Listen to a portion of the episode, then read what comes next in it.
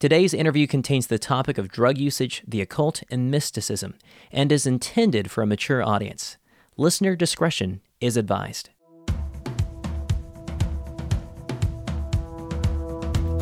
Hey, I'm Philip Yonda from Katy, Texas, and I'm a barista. I love listening to Compelled as it's sort of like a true crime podcast in that these are true accounts, however, each end in a good result, showcasing God's glory. They are, as one reviewer puts it, shots of grace. Please enjoy today's episode.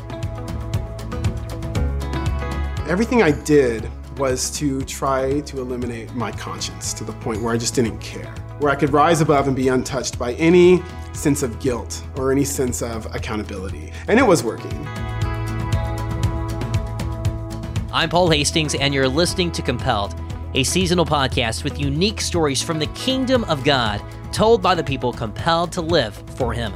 Last week, our guest was Yusuf Ogoro, a Muslim convert who found Jesus as a teenager, yet hid his faith from his family for years. But when his devout Muslim parents, relatives, and mosque found out, they ordered him to recant. Could his brand new faith stand firm? You can hear that story by tuning in to last week's episode with Yusuf Ogoro. Just a reminder, we'll be holding a Zoom call with former guests Doug and Sela Helms later this week on Thursday, March 11th. To join, visit compelledpodcast.com slash Zoom, and I'll email you the secret link. This week, our guest is Atticus Carr, a young man completely devoted to Hindu mysticism and New Age philosophy. But then one night, for inexplicable reasons, he began reading the Bible, which opened his eyes to the truth. That story coming up right after a word from our sponsors.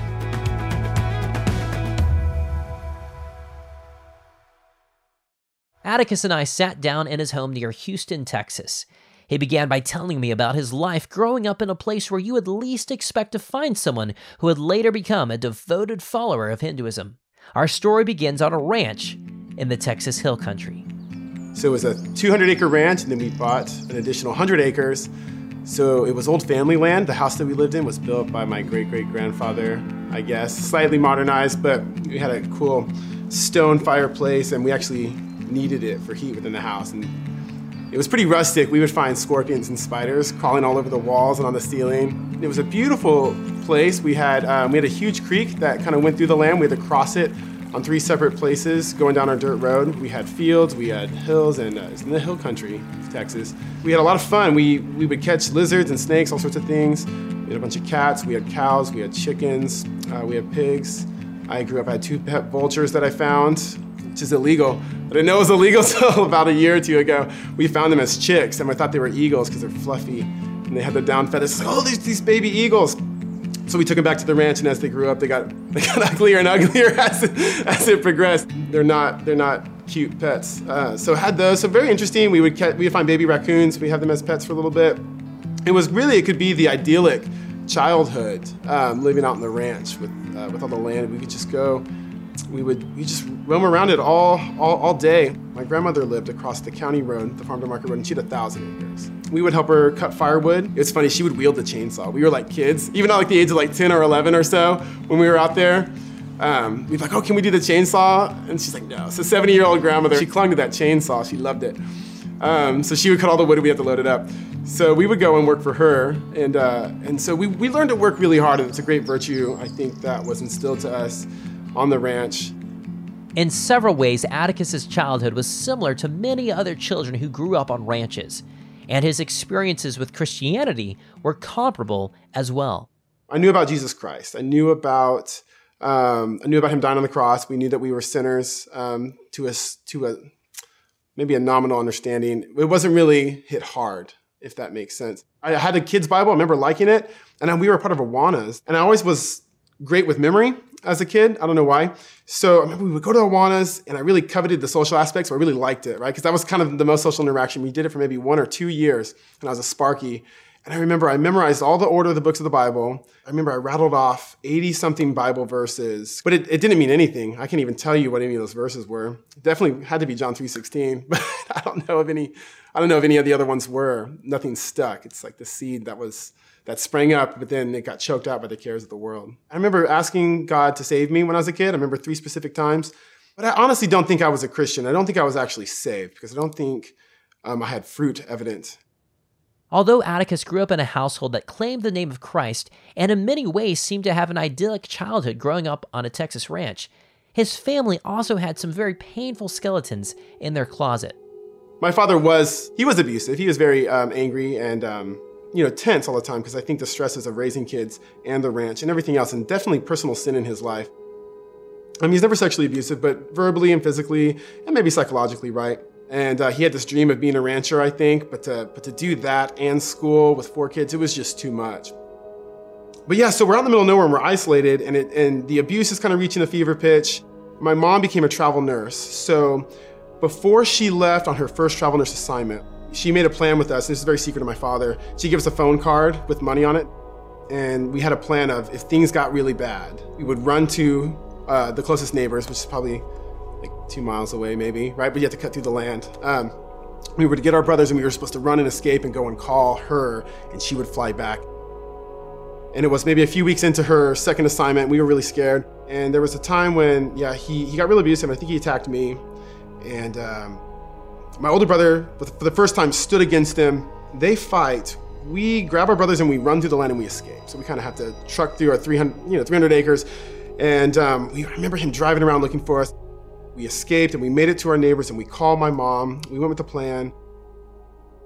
After that traumatic experience, Atticus's mother insisted that they move away from the isolation of the ranch to Shenandoah, a suburb on the north side of Houston, and his parents soon divorced. Atticus and his brothers prepared to join a local private school far behind their peers academically. So we moved to the city. I was very excited because now we're going to go to school, we're gonna have friends. Um, it's a neighborhood. Everything was just so new. You kind of ride that high for a little bit. The summer we spent, we would rollerblade. That's not a cool thing to do. We didn't know that. So we would rollerblade, my older brother and I, we would rollerblade around the neighborhood into the mall. I'll never forget. Uh, we rollerbladed past all like the neighborhood kids. They were all cool. And we waved, you know, we were very dorky. We had high water jeans just whatever, clothes from Walmart, right? We were just not cool. We didn't understand anything about the culture of, of secular uh, public schoolism. It was just so strange. So we waved and we said hi and we rollerbladed past and the kids, you could tell they froze in their tracks. Like, what is, what are we seeing? we had backpacks on with our shoes in them so we could go to the mall and chains out. Oh, it was terrible. And so that summer, we didn't really interact much with the kids in the neighborhood because, you know, how, how cliques are, they, they were just not going to have us. And I ended up succeeding in, in the eighth grade uh, private school, but I do remember not liking it because I was still weird enough to where uh, I didn't really make friends. I didn't like the kids in my class. And the ninth grade class, which I should have been in, I was of their age. None of them really accepted me. They were all um, they were all within their own clique. So I still felt kind of lonely. I felt uh, I don't know. I didn't like it at all. I remember I cried to my mom one day. I was like, I don't have any friends. And so I was interacting with some of the some, some of the neighborhood kids and I really wanted to go to school with them. I wanted to be a part of the school system.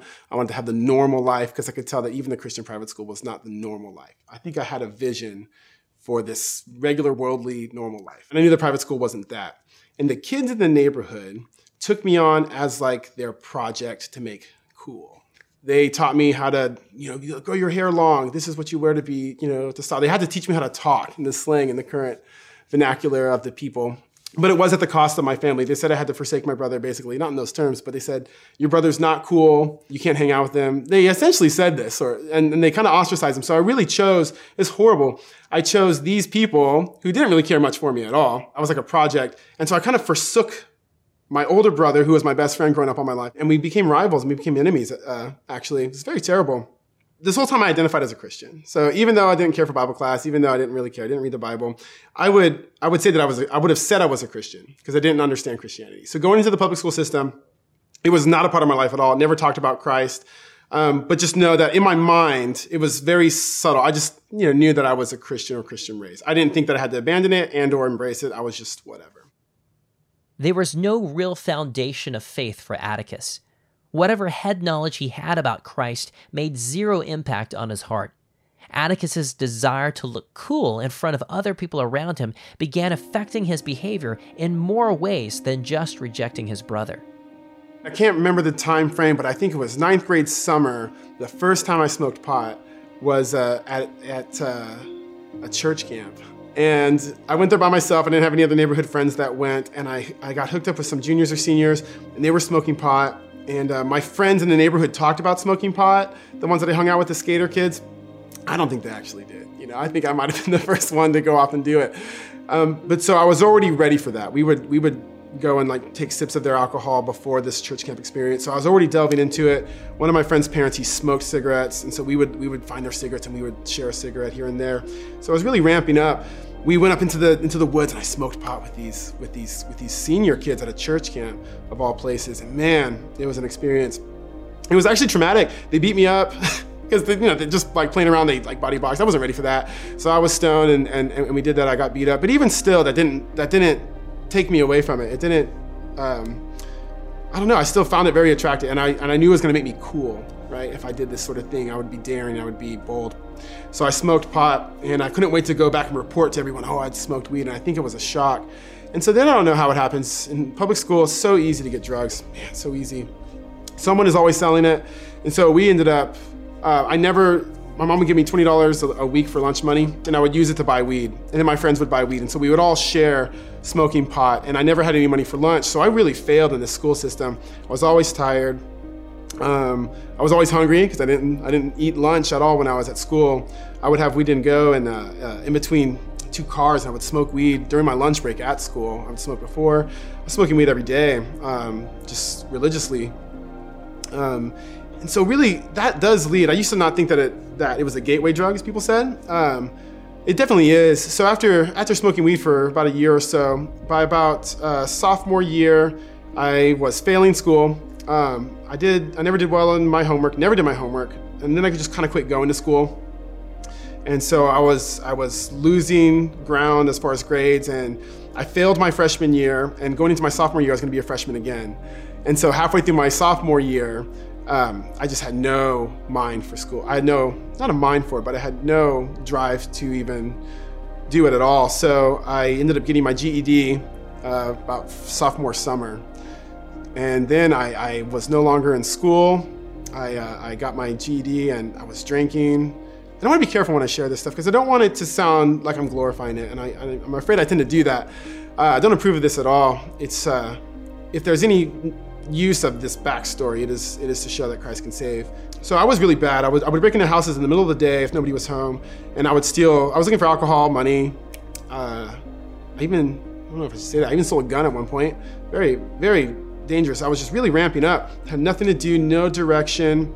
I was living at home with my mom, and I remember I'd stolen a bunch of alcohol, a bunch of hard liquor, and I didn't know much about it. And I was with a friend in the neighborhood and I remember we got very, very drunk. We drank maybe three entire bottles of liquor. I was blackout drunk, so drunk. I couldn't remember anything from the whole experience.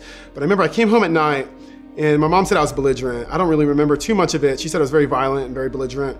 And they ended up, she ended up kicking me out. She didn't know what to do with me. And I'd already been getting caught smoking pot and this and that. Just utter, utter rebellion, utter rebellion. And um, she, I remember she kicked me out and I went to my friend's house in the neighborhood and I climbed his roof and uh, I don't know what else to do. I was very drunk, and I climbed his roof, and I went to go uh, like knock on his window, but I heard him come outside. It's pretty late at night. It's probably like 10 o'clock at night on a school night. But he was coming outside. I heard the door shut. I got scared, and I fell off of his roof. Second story. I fell off of his roof, and uh, landed on my back, and got up and ran right away because uh, I was so drunk. And I ran right away, and he's like, "What are you doing?" And I told him, "I was like, I don't have anywhere to go." So he let me stay up in his in his guest room upstairs and his mom was home. We're teenagers, so he's not supposed to have anybody over, especially not me uh, in this state. And I remember I got alcohol poisoning the next day. Could have died. His mom went to work, and I knew I needed to stay hydrated, but I was throwing up every 30 seconds. No matter what I would drink, I would throw up. And I could have died. It was very bad. The Lord saved me there, uh, despite all odds. And so that was pretty much the spiral effect. That was when I, pretty much one of the last times I stayed with my mom. I had failed school, you know, everything's fallen apart. So I had to stay with my dad who was living in Shenandoah with my grandmother, um, his his mom. So she was always home and she could watch me and keep account of me. So she would let my dad know if ever I left the house. So I really couldn't leave. But even then, um, sin finds a way. I would, I got like a bucket or something with a string and I would lower it down the window. My friends would give me pot. I would give them money. They would sit, I would smoke pot upstairs because my grandmother couldn't make it up the stairs. And I remember when the month, when the summer was up that I was supposed to stay with my father, I was going to go back to my mom's but I had stolen up all of his wine and I had it in my backpack. And as we were leaving to go to my mom's, um, he knew he, he rummaged through my stuff and knew that I'd stolen his wine. And he and I also had I, I had also taken some sleeping pills of his. As I'm leaving and I'm on these drugs and I have the wine in my backpack and he pulls over in the neighborhood. There's a cop there who had somebody else pulled over and he says, Hey, my son is trying to steal my alcohol or whatever. So the cop pulls me out, puts me in handcuffs. There's no real charge because my dad knew I had it. Um, I can't really be charged with minor possession of alcohol, although he wrote me a ticket. But I was on these drugs and I didn't know which cop to look at because you see multiples of them. I was very messed up and they didn't catch that. But they put me in handcuffs and, and they're behind your back and I'm in the back of the car and I put them to the front and I got in trouble. The cop was really mad. It's a whole tra- traumatic thing. I was just out of control. No worry about authority, no worry about um, getting in trouble with the cops because that was another badge of honor. Anytime you got arrested, in my mind, makes you harder. And I think this is a very interesting thought. I remember thinking this, and I think it was, I'm going to say demonic. I don't know what, where, where people go with this, but I remember having a thought in my head, and it, and it kind of recurred, and it said, The key to freedom is to eliminate your conscience, and then you can do whatever you want. It's a very fascinating thought because I think that's what sin will tell you to do. And the Bible talks about a seared conscience. And I remember thinking everything I did was to try to eliminate my conscience to the point where I just didn't care, where I could rise above and be untouched by any sense of guilt or any sense of uh, accountability. And it was working. Atticus had no fear of man or of God, and his life decisions reflected that. He rejected every semblance of authority in his life, and nothing was going to stop him from living the way that he wanted. Have you ever wondered why traditional math curriculums seem like they have a one size fits all approach? Well, that's because they do. The curriculum writers are making assumptions about how quickly your child is progressing, even if your child is actually struggling with a concept, which, if left unchecked, can become a major hurdle to learning and hurt their confidence. That's one of the reasons why CTC Math exists. It's an adaptive online approach that automatically changes depending on your child's unique learning needs. By adapting to your student's pace, learning becomes not only more effective, but also more enjoyable. Can you imagine? No more tears about fractions. The interactive questions change in difficulty based on how your child is progressing, ensuring that they're challenged at the level that's right for them. Not too hard, not too easy. It's just like having a math tutor who knows exactly what they need when they need it. And as a parent, you'll love the detailed reports. You'll get to see their progress in real time and celebrate their victories and understand their challenges. Ready to give your child's math education a major boost? Just visit ctcmath.com and sign up for a free trial and experience firsthand how personalized learning can transform your child's approach to math. Again, that's ctcmath.com. Recently, my family has been enjoying Redeem TV. They're a Christian streaming service that's ad free and fee free, with over a quarter million subscribers spread throughout the world. We love their wide selection of movies, documentaries, and children's programming, and their library of edifying titles is always growing and is sure to have something for you. For your next family movie night, I encourage you to visit redeemtv.com or download one of their apps to your device or smart TV and start streaming goodness wherever you go. And don't forget, they have no fees and no ads. Get started at redeemtv.com. My mom's last ditch effort was to was for me to go to like a halfway house. Okay.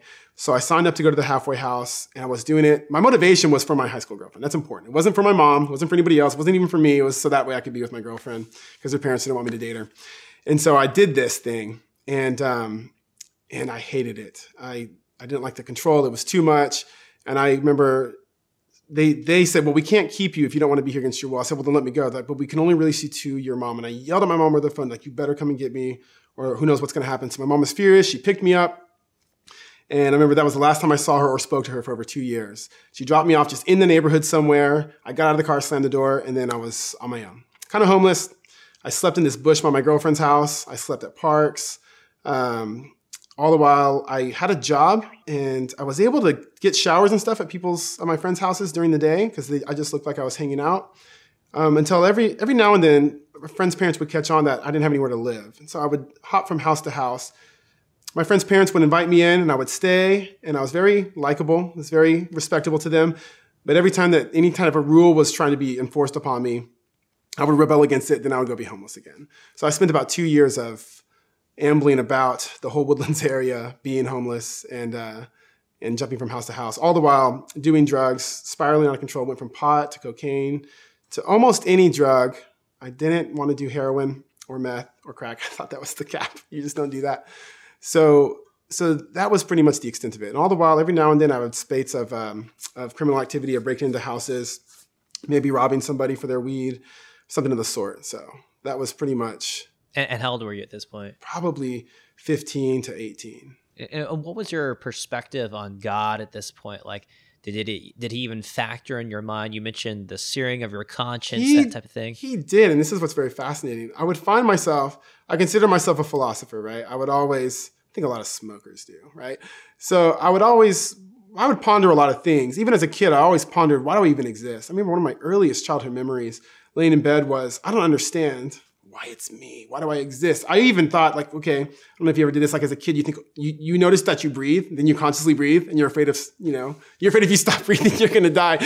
You, you don't you recognize it's an automatic process. So i remember thinking as a kid like i don't understand how this is all happening without really any of my self-effort which is i think is important. For anyone that is an atheist and anyone that doesn't believe in god you have to give ground to the fact that you didn't create yourself you don't circulate your blood you don't you don't digest your food consciously. These processes happen automatically by the mercy of god and by the grace of god that he sustains us right? So as a kid i kind of pondered the fragility of existence and how the impossibility of it just kind of happening. So I would wax more philosophical as I got older, right, and, and started to hammer out concepts. So I would get into arguments with people while on drugs and drunk, and I would argue for the existence of God. Uh, but not for Christianity, because I didn't know Christianity. Because anyone who is unsaved can talk about God in a general sense, right? We just redefine him. That's why we make a God in our own image. So I had made a God that honestly didn't care what I did, uh, you know, and I think I even rewarded myself for contending for him at these times. So God was present, but not the God. So that's why I want to be clear. It wasn't it wasn't the Lord Jesus Christ. Yeah. It wasn't the God that makes demands in my life. Even though submitting his life to Christ was the farthest thing from his mind, Atticus was unknowingly being protected from his darkest impulses by God. I was suicidal this whole time. Even from the even from the time on the ranch at a young age, I remember wanting to be dead because of the tra- uh, the traumatic experiences. Right. So part of me rebelling in such a way and doing all this stuff was trying to curtail that moment of suicide, if that makes sense. I never really attempted it, but I thought about it every day. I was chasing my life in a way. I was chasing away being bored and being sedentary because I was I was kind of afraid I was going to kill myself. I always thought too, with you know, without a biblical understanding, if you killed yourself, you would go straight to hell, right? And I don't know where that came from. And I just thought, man, if I can just put myself in such intense scenarios, maybe I'll just die naturally and I won't have to worry about hell. There was a summer where I packed up my bags and took everything, quit my jobs without notice, and I went to Colorado on a whim. And during that trip, I get into a terrible car accident. It was my fault. Three other cars were involved. And so it was a whole ordeal. I crashed my car. I get arrested because they think that I was on methamphetamines and, and serious drugs. So they charged me a DUI, eight felony charges. It was very intense. So now I'm stranded. My car's crashed. I am completely unharmed. Uh, I have a scratch on my elbow. Um, it was it was terrible. Other people were seriously injured. Nobody was paralyzed and nobody was killed, and that is by the mercy of God. But people were seriously injured, and it was very scary because for months I didn't know people were going to die because then the charges changed to manslaughter. It was going to be very bad. And so I got arrested. I bonded out of, of jail, but now I can't leave this small town. I don't know anybody here. So I'm stranded here in this town and I can't leave the state because I have this pending court case. I have to get drug tested every week and, and I have to stay at this homeless shelter. So that's a, that's a, another story in itself, but my life just keeps getting worse and worse, right? It just keeps spiraling out of control to the point of facing severe time in jail and so I come back to Texas finally. I'm able to get my bond lifted to where I can come back to Texas. I'm fighting this court case, looking at a lot of prison time possibly. And in, and in God's mercy, it, the charge got dropped to three years of probation, restitution paid, and five days in jail, which I'd already spent um, in the initial arrest. So I'm back in Texas, and I'm under the confines of now forced probation. It's not the first time I've been on probation either, but it's one of the most strict. And um, I just remember having all of this weight on me of now I cannot do the things I can do. Um, I can't smoke pot. As, as regular as I did. I can't really drink as regular as I did. So the Lord starts trimming these things away, right? And it's to the glory of God. I think He started trimming these things away without the gospel being present, but I do think it was by His will. But I've replaced these outward apparent sins of, of, um, of drug use and alcohol use, I replaced them with something much worse had a night where I watched Avatar: The Last Airbender with my friend. It was it was a very entertaining show, and there's a part in it where this guru teaches the Avatar how to meditate and how to clear his chakras, right? And so I remember I remember watching it. I remember thinking, I wonder if there's something there. So I wrote down the method which he taught him in this cartoon, and I went and did that. I went and did that, and I I remember I, I went through the process, and by the last time I went through the process, um, I went black or whatever it was. I don't remember, and I remember waking up and I remember thinking everything is different now. So it's a very strange event. And I think is what it, and that's when I that's when I kind of abandoned Christianity all at once. So I think is what had happened is I think I I think I think I had replaced all of my outward seemingly sins with self-righteousness. So I, I no longer was quite as suicidal. It almost completely went away. And I remember thinking Christianity is the problem because I because I was suicidal perhaps because of all the guilt of all my sin, right? So I think maybe my conscience might have been almost officially seared at this point.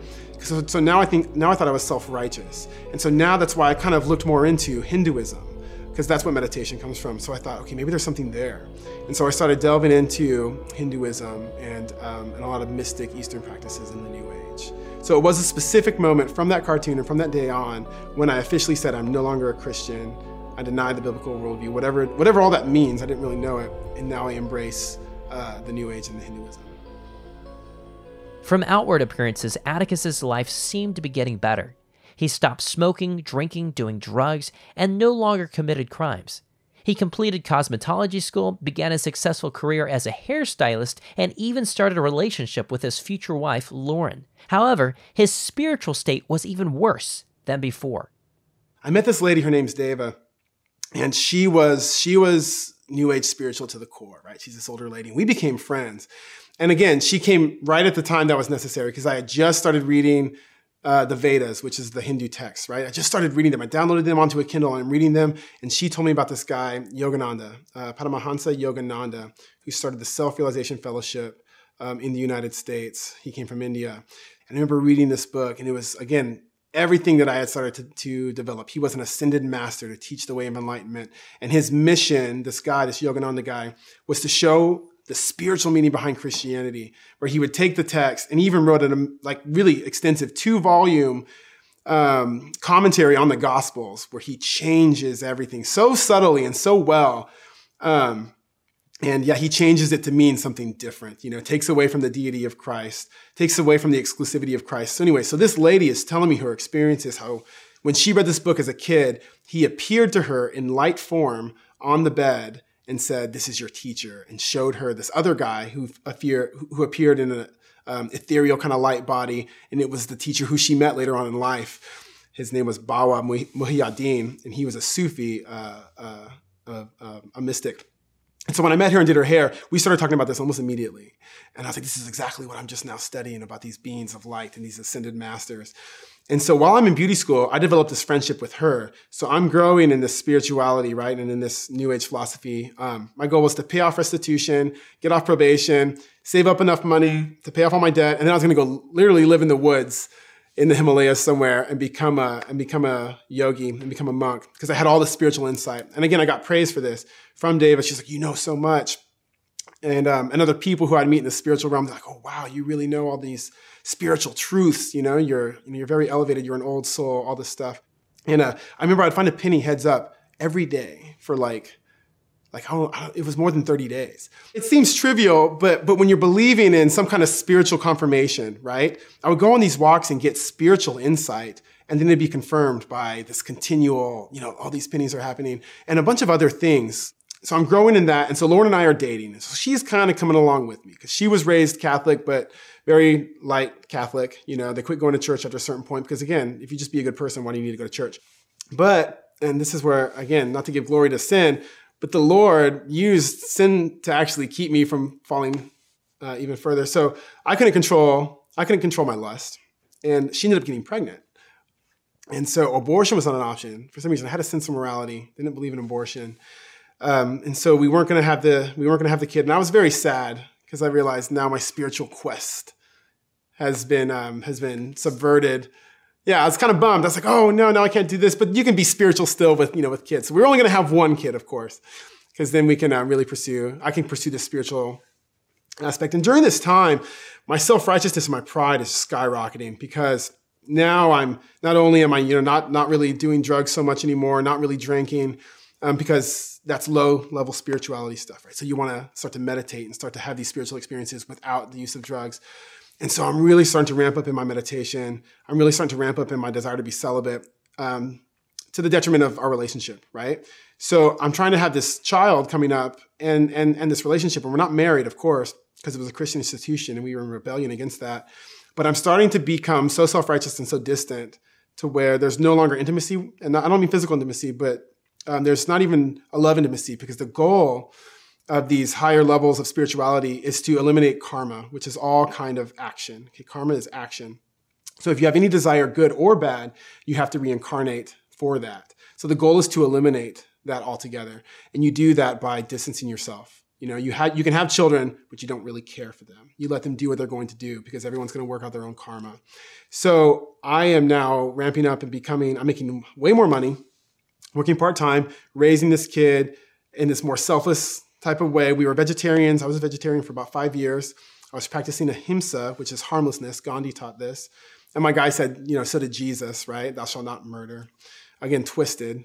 Thou shalt not kill anything, you know, not even an animal. So I would catch a mosquito in the house and let it go because I didn't want to harm anything because that comes back. So it's a it's the this practice of harmlessness. So that whole time it, it was to the detriment of my relationship because it can't survive if you're trying to be selfless and attain these higher spiritual goals you're going to abandon your wife and your responsibilities and your duties. And that's kind of praised. Whereas the Christian says, uh, the Bible says, if you shall not work, you shall not eat. And if anyone neglects their family, let them be counted as a, um, as a Gentile, right?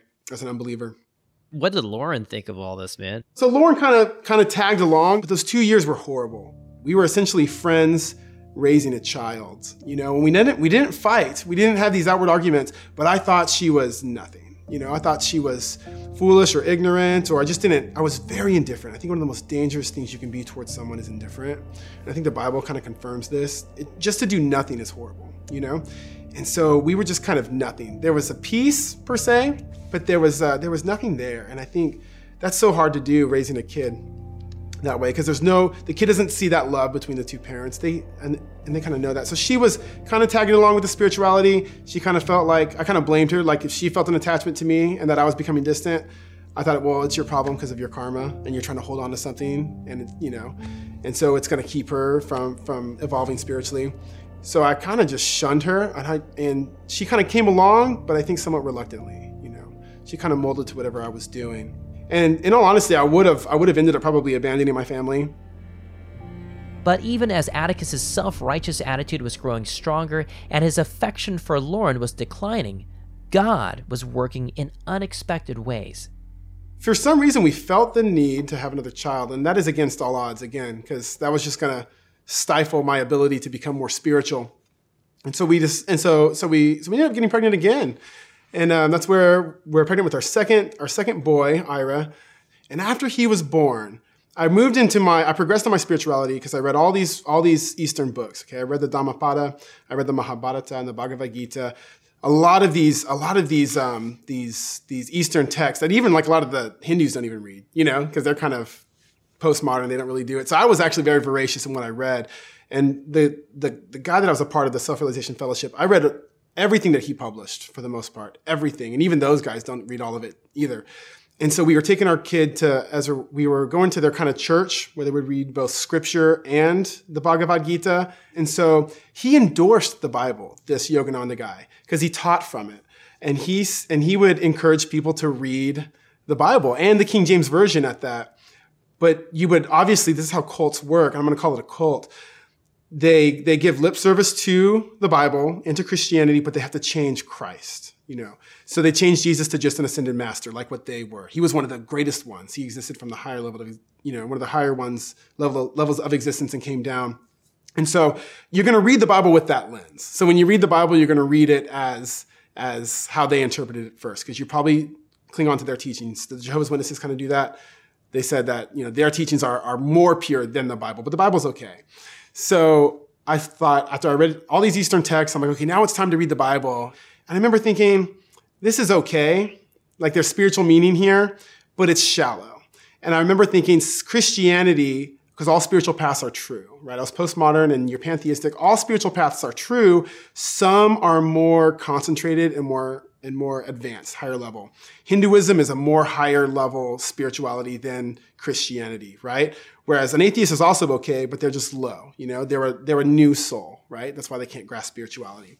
So I thought, okay, Christianity, it has some truth to it, but it's just too watered down. I remember li- reading the Bible and listening to it and thinking, because I didn't really read it. I, I, couldn't actually sit and read this text. I'm like, okay, it's not worth it. I'll just listen to it in, in the audio Bible. I remember thinking, this is all nonsense. Genealogies and all this other stuff I said, this is just kind of a waste of time. You know, you could tell it's too worldly because it has genealogies. And so they're not very spiritually focused. And I, and I, as a Christian now, I, I, I, tell people that I don't think I was allowed, not really allowed, but I was just incapable of truly understanding it. It's like there was a veil over the, over the meaning of scripture and its truth, and I couldn't actually see it. So I wrote the Bible off, didn't even finish it, and I wrote it off as being not very profound. So I kind of gave up. Even though Atticus concluded that he was finished with the Bible, God was not finished with Atticus, something he would discover just a few months later, completely out of the blue. So our son is born, and for about for about a month or two, I start getting really worried about sin, which is out of nowhere, because there was no reason for me to think about it. We're doing so great spiritually. And now, for some reason, I hear in my mind constantly the name Jesus Christ. I don't know why. I mean, what if Jesus Christ is the only way? What if you will be judged? What if there is a judgment? And, and I remember not liking these thoughts and I'm trying to avoid them, but I start getting really concerned. Like, no, th- there's no way I'm wrong. You know, I know what Jesus taught and, and he didn't teach that there was a judgment because the scriptures were twisted, right?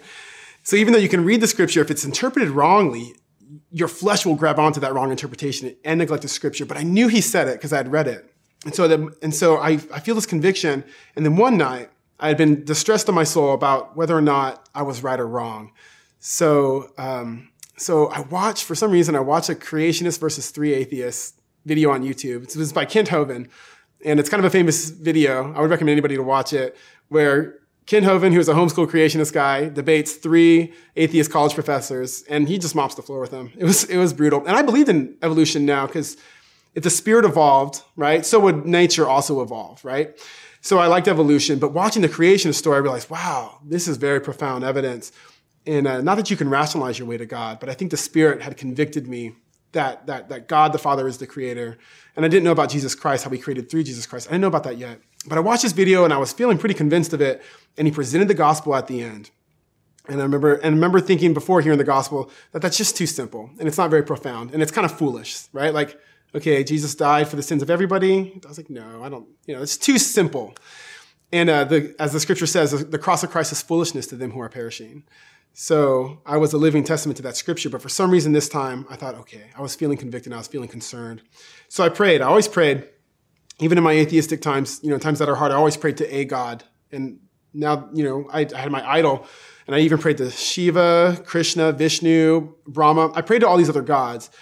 And I would just interchange them because you could pray to all these different gods because they're different manifestations of the one true God, as what I believed. But this time I, I said, I'm just going to pray to God and I guess to the Father. But I just prayed generally. I said, God, I said, What is the truth? I don't know. I'm very concerned and I'm distraught. I said, God, I don't know. Is it Jesus Christ the only way? Whatever that means. Christians say that. I don't know what that means. Is he the only way, or does the soul evolve through countless reincarnations and become one with you again?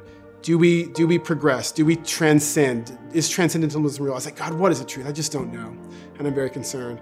And for some reason, I felt compelled to open up the Bible. And somehow I made it to Acts 4. And it gives me chills to think about it. And it says, Neither is there salvation in any other, for there's only one name under heaven given among men by which we must be saved. And it was a very specific answer to my very specific prayer. And I felt very convinced at that point, and I felt very convicted that I had been praying to all these different gods and that I had not received Jesus Christ as, as, as Lord and Savior. And so I think I repented genuinely then, and I, and I felt very, very convicted. It was just such a powerful moment. And uh, my heart's racing even, you know, because I was very excited. Because there's also a sense of relief, you know, that, that, that now I believe the real God is talking to me through his word.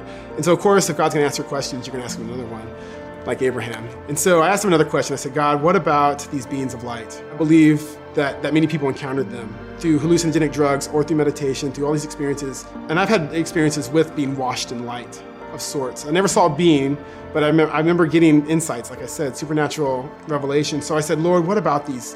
What about these beings of light? What about these euphoric experiences people have in meditation? And um, what about this? How can that? How can these beings of light not be good things? How can all this revelation, this knowledge, and advancement in you know in, in humanity not be a good thing? Um, what what are these people? I don't understand this. I you know I can't reconcile it. And somehow I made it from Acts to Second Corinthians, and you Christians know that's a long stretch. He answered again very specifically and said, Do not be deceived, for even Satan himself is transformed into an angel of light. So do his ministers appear as the ministers of righteousness. Very specific answer to my question. And it was just so profound. And I remember, I guess I fell on my face. I don't know. I just was so distraught at the, at the extent of my sin and my rebellion and my idolatry. Um, that was my, that, that is what the Lord convicted me of most. It wasn't my other sins that I was worried about it was how profound my idolatry was and the worship that I offered to all these pagan gods. So I ran and told my wife, as a good Christian should, I said, Jesus Christ is the only way, and I think I've been deceived this whole time, and I think everything that I've been practicing is a lie. I said something general like that, and she's just like, okay. She was probably fed up with any kind of spiritual insight I had. She didn't care. And so I go to bed, I'm really excited. Uh, I'm feeling really good. And it's maybe like a couple hours later, and she's screaming. She was, she was terrified. And I was concerned. I thought somebody was breaking in. I don't know what happened. And I go into the room and she is shaking. She's so scared because she had, it's a dream. It was a dream or a vision or real life. I don't know. It was a dream that was very real if it was a dream. And if not, it really happened. But the baby was sleeping in the crib next to the bed. And she, sleep paralysis came over her where she couldn't move. She couldn't scream my name. She said she tried to for a while and she couldn't. And she said her legs started to move on their own, kind of walking across the wall. Um, you know, walking across the wall to like, tilt, you know, shift her body to where the legs were moving towards the crib. And she said the intent of the legs, like they had their own consciousness, the intent of their legs was to go kill the baby. And it was, it's like she sensed pure evil in her legs. It's a very strange thing. So demonic possession, I don't know. Um, scary dream, you know, at the least, it was a terrifying dream that was real. So she was, she was so scared. And so she said, what do we do? I said, we, well, we call on Jesus' name yes, you know, we pray. We're going to pray to Christ. We're going to pray to Jesus and ask Him to save us. And so we prayed, and that was the first time I think we slept together in the bed. You know, it had been a long time. In the course of just one day, Atticus experienced a complete heart change. He had started the day as a Hindu mystic that was wondering if the teachings of Jesus might actually be true. Yet, less than 24 hours later, Atticus was now sharing with his wife their joint need to call upon the name of Jesus to save them from spiritual oppression and blindness. Years of false beliefs erased in a single day and replaced with the confidence of the gospel. It was a change that would last. I had so many New Age books and so many Eastern books and so many books on magic and, and other things because you can do it all, right? It's all just a form of spirituality. I had books on sorcerism, all this, all these different things, and all of it was just rejected in one night. Realized the next day we're going to rip these books up and throw them away. All of it. It's like a complete restart. No reason for it to happen, but by the Spirit of God. And I really, I think this is the mercy of God that He showed me the power of His Scripture. Out of all the other religious books I've read, um, they're very profound. Um, they're very deep philosophical and they're very intricate and they, you know, a lot of it's heavy stuff. And people are like, oh, you read that. So you tell them like, oh, I've read the Mahabharata. And they're like, oh, wow. You know, they're impressed. Um, but they're not alive. I, I, had these supernatural revelations, I think, you know, like I, like I shared before, um, about where I think I was getting revelation in meditation. I would hear these thoughts and I thought it was profound and maybe it was supernatural. But the Bible, His Word, it says that it's living and active, sharper than a two-edged sword, right? Dividing the asunder between the soul and the spirit and the joints of the marrow. So it, it, it, no other book that I've ever read and all these other, all these other religious texts, nothing is like the Bible. The Bible says it's alive and it is. And the Lord spoke, not in a subjective voice, because I was used to that. The Lord spoke through his objective, unchanging word. And uh, I, am really grateful that that he had done that for me in the very beginning of my conversion, because now I cherish the word more than anything else, and I think every Christian needs to, um, because it is it is what it says it is. It discerns the hearts and minds of man, and it'll it'll cut to the core. Shortly after destroying their books on mysticism and sorcery, Lauren placed her faith in Christ. And together, Atticus and Lauren made a complete 180 with their lives, including getting officially married and attending a local church. But while Atticus and Lauren were thrilled to embrace their new lives in Christ, not everyone was nearly as happy. Namely, Deva, Atticus's first spiritual mentor, whom he had met while dressing her hair. By this point in time, Deva had been diagnosed with terminal cancer, and Atticus realized that he had to share with her the real truth about eternity. There's a move in Christianity to try to be very relative. Like, okay, I'm just going to show people the love of God. And then, you know, and then when they ask me, uh, you know, give me a reason for the hope that's in you, then I'll share the gospel. And this, I think the Lord, again, showed me this very early on that the cross of Christ is so contentious. Um, and we want to be, as Christians, very sensitive to people. We want to love people and we want to show the love of God. Um, but the truth needs to be stated at a certain point in time. And the truth, no matter how much love you poured into these people, um, the cross is very offensive. And it just is, unless the Spirit of God is going to enliven you. So, Deva, we paid for her, her cancer medication, and it was, it was, it was thousands of dollars and I helped install equipment in, in, in her apartment, you know, oxygen equipment so she could breathe, uh, water filter, and just did a lot of things for her. And I, I do hair, I'm a hairstylist. And so I would do her hair for free because she couldn't afford it anymore. You know, she was in her late 60s and she just, uh, you know, she just didn't have any money. So I'm trying to help her. And I realized, wow, I need to share the gospel with her because I think she's going to die.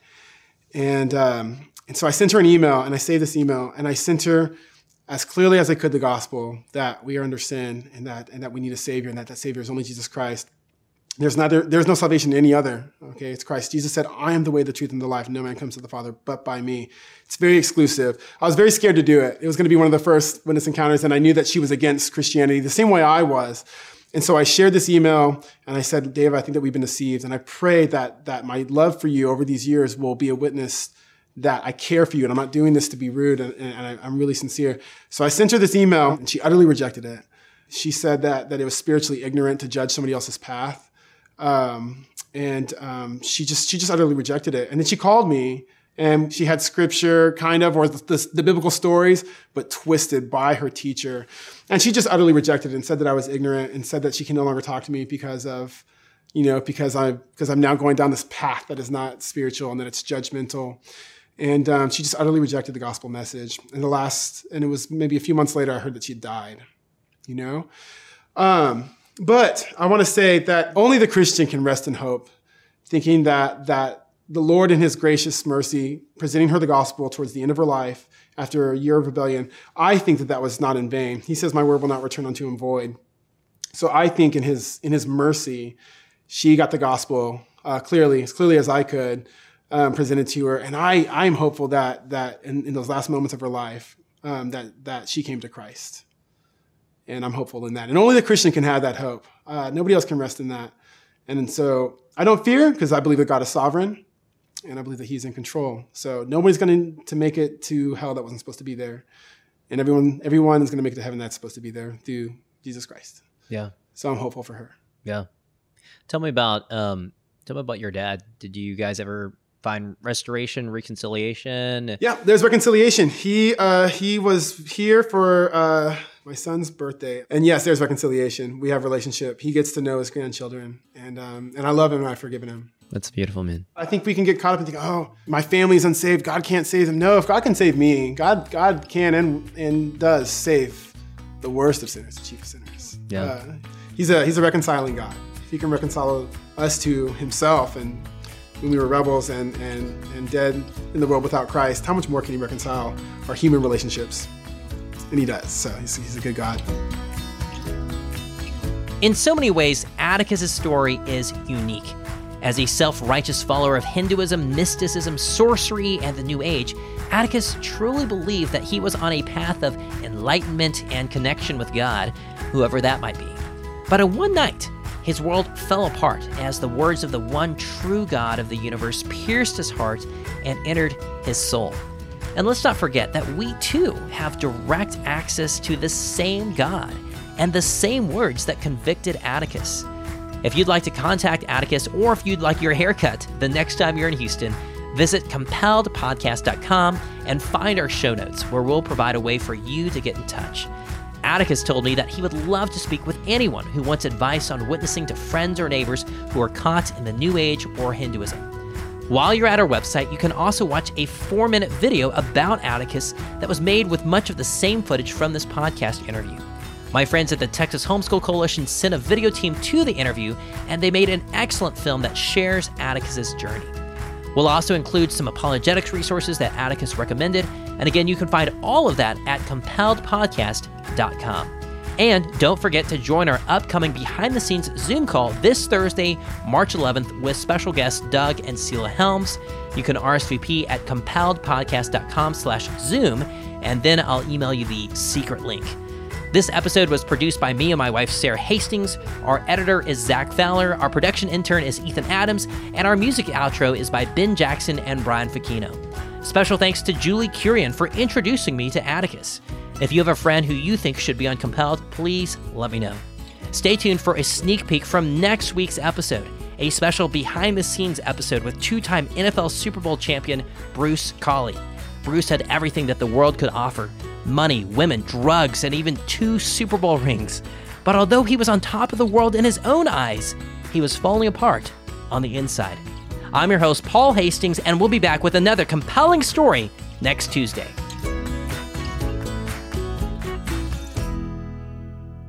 what happened with me was I, I, I, got to the very top of my world. I'm getting ready to start a right guard. Uh, you know, I'm getting ready to make in today's dollars about six hundred thousand dollars in six months, um, and yet even football was empty. One last thing before I go. If you'd like to meet up this year in 2024, I will actually be on the road for a few events, either speaking or exhibiting at some conferences. I am still nailing down all the details, but already I know that I'll be at the Texas Homeschool Convention in Fort Worth from April 18th through 20th, the other Texas Homeschool Convention in Houston from May 30th through June 1st, the Home Educators Association of Virginia Convention in Richmond from June 6th through 8th, and there's also the chance that I might be at some other events in Louisville, Kentucky and Nashville, Tennessee later in the year, but we haven't finalized those details yet. If you live near any of those locations, then I'd love to meet you. You can also see our latest up-to-date calendar of events at our website, compelledpodcast.com slash events. And I hope to see you there.